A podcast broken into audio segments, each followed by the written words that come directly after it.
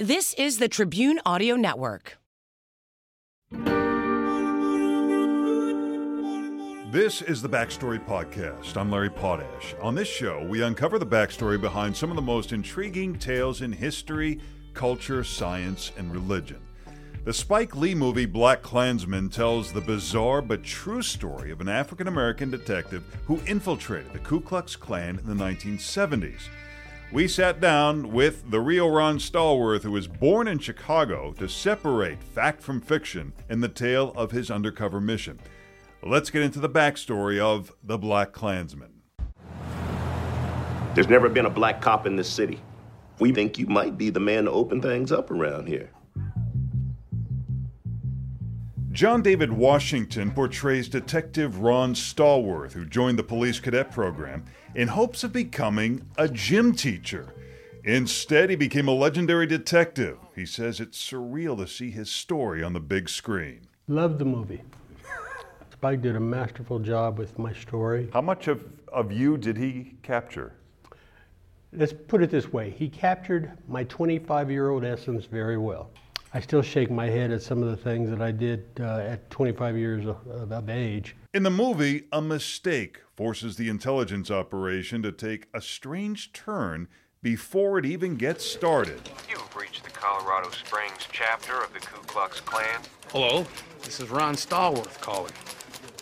Did I just hear you use your real name? People might find it unbelievable that you, undercover, called the Klan and gave them your real name.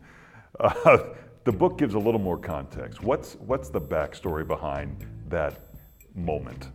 I had a brain cramp that day. I wrote this note stating why I wanted to join the Klan, sealed the note up, put it in the mail, forgot about it until about a week or two later when I get a phone call from Ken Odell, the local chapter president of the Klan. When I answered the phone, he said, May I speak to Ron Stallworth? And I freaked out. Who's calling Ron Stallworth on this number? Because it was the undercover number. It was the undercover number. And that's when I realized I signed my name to that note. So, what's the plan? Enlist a white detective to portray him in person, while the real Ron Stallworth would continue phone discussions with Klan leaders. His boss is skeptical that an African American can pass as white even on the phone. I said, Really, how does a black man sound? And I got nothing but a blank stare from him. He couldn't answer it. And when I pressed him on that question, he finally said, Well, you know, shucking and jiving. And I said, not all blacks shuck and jive. Stallworth's white colleague is known as Flip on screen, but in the book he's known as Chuck. Together they infiltrate the Klan and are accepted pretty quickly. And I used the language of hate in order to gain his uh, confidence and to let him see me as one of them. And uh, from the moment I said those words, he was sold that Ron Stallworth was a fellow white supremacist.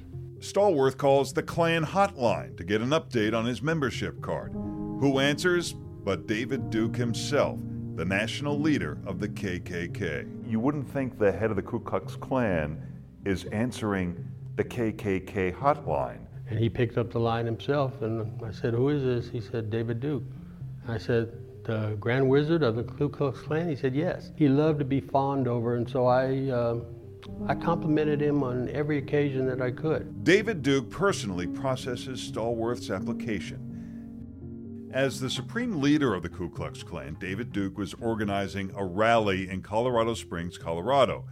You may associate the Klan with the South, but the Klan had existed in Colorado for decades. In the 1920s, Klansmen included many state legislators and the governor. Even Stapleton Airport was named for a Klansman, Benjamin Stapleton, the mayor of Denver. Stallworth says the Klan never goes away, it just operates in the shadows. Stallworth says the Klan viewed their upcoming march as similar to Dr. Martin Luther King Jr.'s mission. Stallworth not only has to watch the Klan, but also opposition groups like the Black Panthers and Louis Farrakhan. They want to be in Colorado Springs when the Klan marches. Stallworth convinces them to stay away. That was a powder keg that I did not need lit at the time.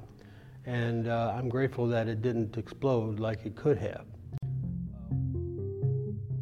But now, a bigger problem. With David Duke in town, Duke needs police protection. The chief assigns the African American Ron Stallworth to be Duke's personal bodyguard. I was pissed off. I did not want that assignment because I was concerned about being in close proximity to him that he might recognize my voice as being the voice of Ron Stallworth on the phone. Or somebody might say, hey, there's Ron. I was concerned about that too. But it didn't happen, thank God. While working on Duke's security detail, Stallworth asked to take a photo with him. The Klan leader was still unaware of the investigator's secret identity, so he agreed. And then at the very last second, Stallworth put his arm around Duke. What happened next played much like it did in the movie. One, two, three. Jesus H. Christ! what did you just do, boy? David bolted away from me to get the camera in the, in the film. I was a split second faster. I got it. David tried to snatch it out of my hand, and I told him, Sir, if you lay a finger on me, I'll arrest your ass for assaulting a police officer. Don't do it. And he stood there and glared at me, unlike the movie where there's conversation between him and John David. And uh, after a while, he walked over to his followers. There were about 12 of them uh, with their wives in the room, and proceeded to give a speech on white supremacy that I had basically just destroyed. But you lost the picture. I lost the picture. Stallworth says Duke was intelligent and actually a pleasant conversationalist until it came to the topic of race. But now, an embarrassment for the Klan. The rally is canceled. There are only 14 robed Klansmen to welcome David Duke, a setback in his mission to transform the KKK. The entire stereotypical image of what a Klansman was uh, dissolved with David Duke. And what David Duke's purpose was, was to change the Klan into a political uh, organization. But Ron Stallworth, both of them, are so convincing the local Klan wants to make him the leader. That's when the police chief shuts the investigation down and asks the team to get rid of any trace of their undercover operation. He didn't want the public to find out we had cops who were in the Klan, even though it was a sanctioned investigation on his part. They would, they would have been proud, you'd hope. I like to think they would have been in terms of what we did to prevent a lot of things. But uh, he was adamant, so I did what he said, except I didn't destroy the files, I kept them and they became the basis for the book that I ultimately wrote. But as the first African American officer in Colorado Springs, he faced criticism from whites and blacks. I and other black cops live in a dual world. We are too black for the white community and too blue for the black community. So we exist in this narrow no man's land, if you will. But in the end, Stallworth succeeded in both worlds. The intelligence gathering on recruitment and rallies was a success, and he prevented a generation of African Americans from ever having to see a burning cross.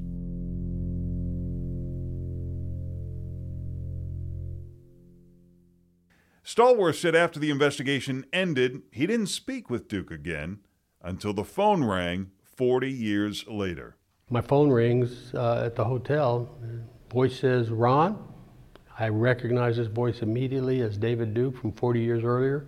And he said, Ron, this is David Duke. I said, Hi, David, what's up? And it was like 40 years had evaporated. Um, he called to say that he had read my book. He enjoyed the book. He thought it was honest, even though his recollection of events was different than mine in some cases. But what was significant about that was his acknowledgement that it occurred. Because I've had some people say, well, this story didn't really happen. Well, he acknowledged that it happened. He insisted he wasn't a racist or a white supremacist. And when I questioned him about that, I said, David, you were in Charlottesville touting Trump and what Trump had said about good people on both sides. I said, there's no good Nazis. I said, uh, uh, how can you say that? He said he didn't hate blacks. He had never called a black man uh, uh the N word, which is a lie because he and I threw the word around all the time on the phone. The real purpose of the call was his concern about Topher Grace's portrayal of him in the movie. He was uh, concerned about how he was going to look in this movie. And the purpose of his call was to appeal to me, to try to appeal to Spike, to not make him look like such an idiot. Ron Stallworth's legacy may be the Black Klansman, but he also became an expert on the impact of rap lyrics on gang culture and testified before Congress three times in the 1990s. As far as David Duke goes, he ran and lost for many political offices, including the Democratic presidential primary in 88 and the Republican presidential primary in 92. He served as a Republican in the Louisiana State Senate in the early 90s. In 2002, he pleaded guilty to defrauding his political supporters and served a 15 month sentence in prison as a result. Thanks for listening to Backstory. If you liked what you heard, please take a minute to subscribe to our podcast or leave a review. To watch our full coverage of this story and see some that didn't make it into the podcast, visit us online at wgntv.com slash backstory.